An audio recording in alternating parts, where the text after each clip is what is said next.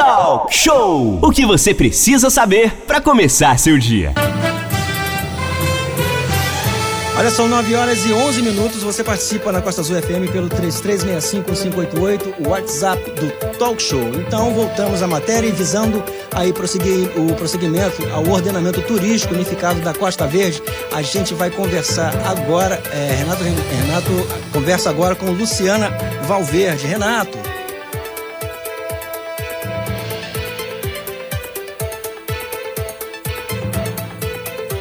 Mas a nossa rapaziada lá do bastidor já recolocamos aí a coisa no trilho, né? São 9 horas e 12 minutos, né? E na nossa sala virtual já temos aqui a vereadora Luciana Valverde. Luciana Valverde, muito bom dia. Obrigado por aguardar aí também. Seja bem-vinda. Bom dia, Renatinho. Bom dia, Natan. Obrigada novamente. Bom dia, ouvinte da Rádio Costa Azul. Muito obrigada pelo convite, pelo espaço, né, para a gente estar tá falando aí sobre o ordenamento, ordenamento náutico e os acontecimentos da semana. Pois não, é, Luciana, a gente começa exatamente por esse momento. Foi feita uma reunião lá em Mangaratiba, presença aí do pessoal de Angra, pessoal de Paraty também, e um dos pontos que mais se questionava era exatamente para organizar e padronizar o acesso de ônibus, vans, carros de turismo na nossa região aqui, Costa Verde. E parece que houve um denominador comum para avançar essa questão, né?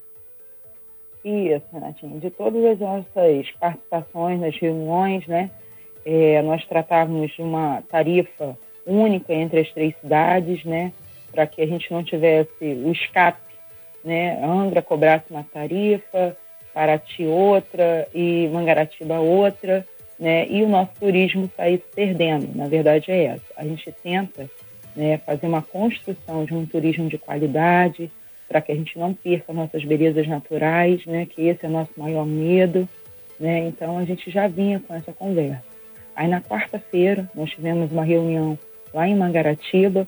O nosso maior receio era justamente Conceição de Jacareí, nem tanto Paraty, né, mas mais Conceição de Jacareí, porque a gente sabe como alguns turismos é, é, escapam pelo Conceição, né, que lá tivesse uma cobrança diferente de Angra, né, e que o turista fosse para lá e a, no, os nossos, nossos é, trabalhadores aqui do turismo, do que vivem do turismo, né, tivessem um problema com isso.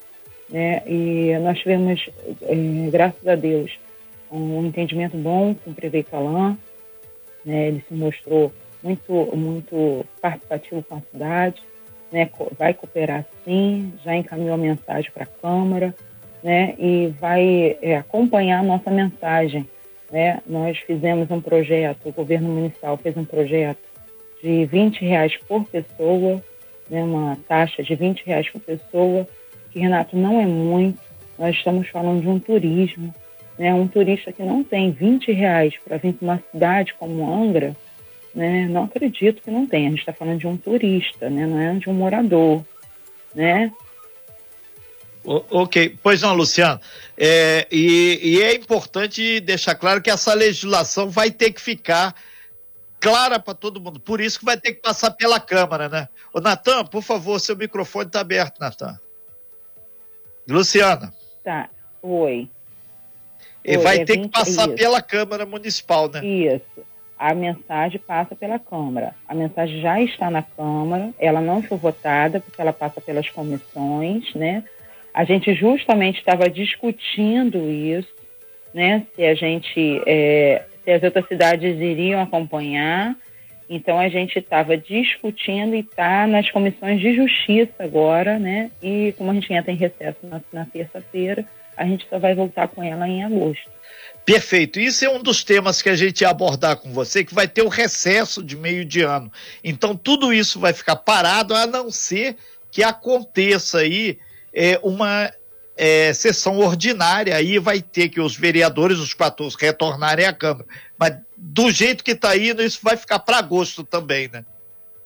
Sim, não existe nenhuma sinalização de sessão extraordinária, não, o Renatinho. É, a gente deve fazer o encaminhamento dela normal, né? Voltando em agosto, a gente vai fazer o, a votação das matérias que tiverem na casa e essa é uma delas, né? Mas a gente já sabe que Mangaratiba vai acompanhar, então a gente tem várias tarifas, né? Depende da contratação de serviço, então vai é calculado em um FIR, né? Então é, se vier um ônibus é um valor, se vier uma van é um valor, se vier um carro é um valor, né? Se vier e essa taxa é per capita? Sim, 20 reais é. per capita, por pessoa. É, é o IUFIR, né? Sim, então é calculado em UFIR. Hoje, se você contratar um serviço, você vai pagar 20 reais. Agora, se você vier para cá somente para vir passear, é o outro valor. Agora, se você contratar Perfeito. serviço, você vai pagar 20 reais por pessoa. É, o, o Luciano Valvir, a gente foi meio atropelado aí pelas questões aí técnicas é. aí, é, mas a gente dá, dá, dá, tempo ainda rapidamente falar sobre a reunião do Porto. Teve uma reunião ontem com a, o pessoal da Esplenda Offshore, que é arrendatária do Porto, a Câmara e também os trabalhadores do setor portuário. Tivemos avanço?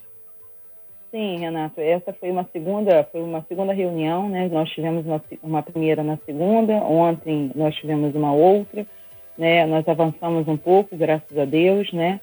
E ficou lá é, ajeitado que a, a Esprenda, o Paulo da Esprenda, vai encaminhar um ofício para Docas, né? Com o intuito que Docas, neste primeiro momento, suspenda o valor pago pela Esprenda no, do arrendamento e com isso a Espenda possa fazer a manutenção da verba indenizatória ao trabalhador, que hoje é no valor de 2.340, que eles pagam 1.500 em dinheiro e 840 em ticket, né? E eles estavam querendo pagar 1.300 reais, um pouco mais de 1.300 reais, pois infelizmente o trabalhador não consegue, né? Imagina você perder mil reais assim de repente da sua renda mensal, né? Então a gente é, saiu com essa decisão, né, que o Paulo da Esprenda, que é o, o dono, o presidente da empresa, vai em docas, né? O prefeito já está com uma boa conversa com o presidente da Petrobras. A gente vai fazer uma agenda com eles também para que a gente traga a Petrobras para o Porto de Angra. Né? A gente quer fazer o Porto de Angra que ele seja grande, a gente tem capacidade para isso, né? não só para offshore, mas para grande carga. A gente quer a dragagem do nosso porto, né? a gente quer fazer um outro berço do nosso porto, a gente tem capacidade para isso. Né? A gente não quer viver só de offshore de pequenas, né? A gente não quer isso, né? Mas enquanto o nosso porto é grande, como ele suporta Sim. coisas grandes, né? Como a gente tem uma mão de obra boa, né? Então, a gente saiu com isso porque a gente agora, a gente precisa, a gente tem dois momentos, né? A gente tem que fazer o porto voltar a ter carga, e a gente tem que resolver a situação dos trabalhadores que lá estão hoje, né? que alguns estão passando por necessidade. Então, a gente tem dois momentos hoje um pouco. Então, de primeiro, a gente está é, tentando ajeitar a situação dos trabalhadores e, paralelo a isso, o prefeito Fernando Jordão está tentando ver a situação das, da carga. Ah, o prefeito ajudando a empresa? Não, o prefeito ajudando o trabalhador.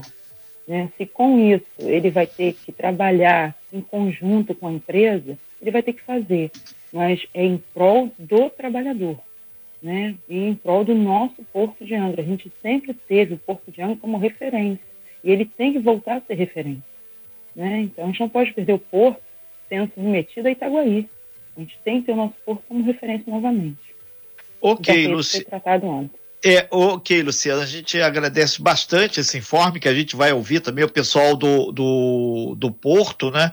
Assim como os uhum. desdobramentos. E, e, rapidamente, um minuto, a, a, boa notícia do INSS aí, que avançou também bastante. Tivemos o Charles Neves, que é vereador, ele aqui é, passou aqui pelo talk show essa semana e estava indo para uma reunião e ia chamar o, o executivo também para participar e a coisa deu uma avançada, né? Rapidamente aí, ótimas notícias INSS. Sim, Renatinho, o INSS é uma briga aí do vereador Charles há muito tempo, né?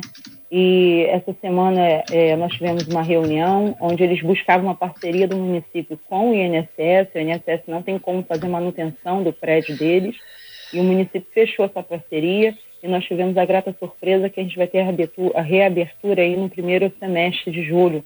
É isso é uma vitória para a nossa cidade, para os nossos Primeiro, segundo, segundo, segundo semestre, agora em julho, né?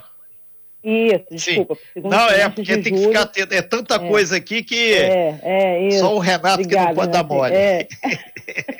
isso aí, Renatinho. É. é. mas assim, deixar frisado, né, que isso quem ganha a nossa, nossa, nossa população, né, os, os trabalhadores que estão esperando a perícia, que sai de madrugada para ir para outra cidade, né, isso não é justo com, com a nossa cidade, né, então isso é uma vitória nossa, graças a Deus. Ok, Luciana Valverde, a gente agradece muito a sua participação aqui dessa panorâmica. A gente vai disponibilizar essa entrevista daqui a pouquinho lá no nosso site, costazoifm.com.br e oportunamente, na semana que vem ou na outra, é, como vai ter o recesso da Câmara, a gente vai pegar, destrinchar tudo isso lá para o finalzinho de julho. Afinal de contas, vai ter o recesso parlamentar. Luciana Valverde, muito obrigado pela sua uh, suas informações aqui e principalmente pela sua paciência, porque destrinchar esses nós todos aí tem que ter paciência. Obrigado, sucesso. Obrigada, Renatinho. Obrigada aos ouvintes. Obrigada, Natan. É sempre um prazer participar com vocês. Tá? Muito obrigada mesmo pela, pela abertura aí de falar um pouquinho sobre o nosso trabalho. Bom dia para todos. Sem fake news. Talk show. Talk Show. Você ouve, você, ouve, você sabe.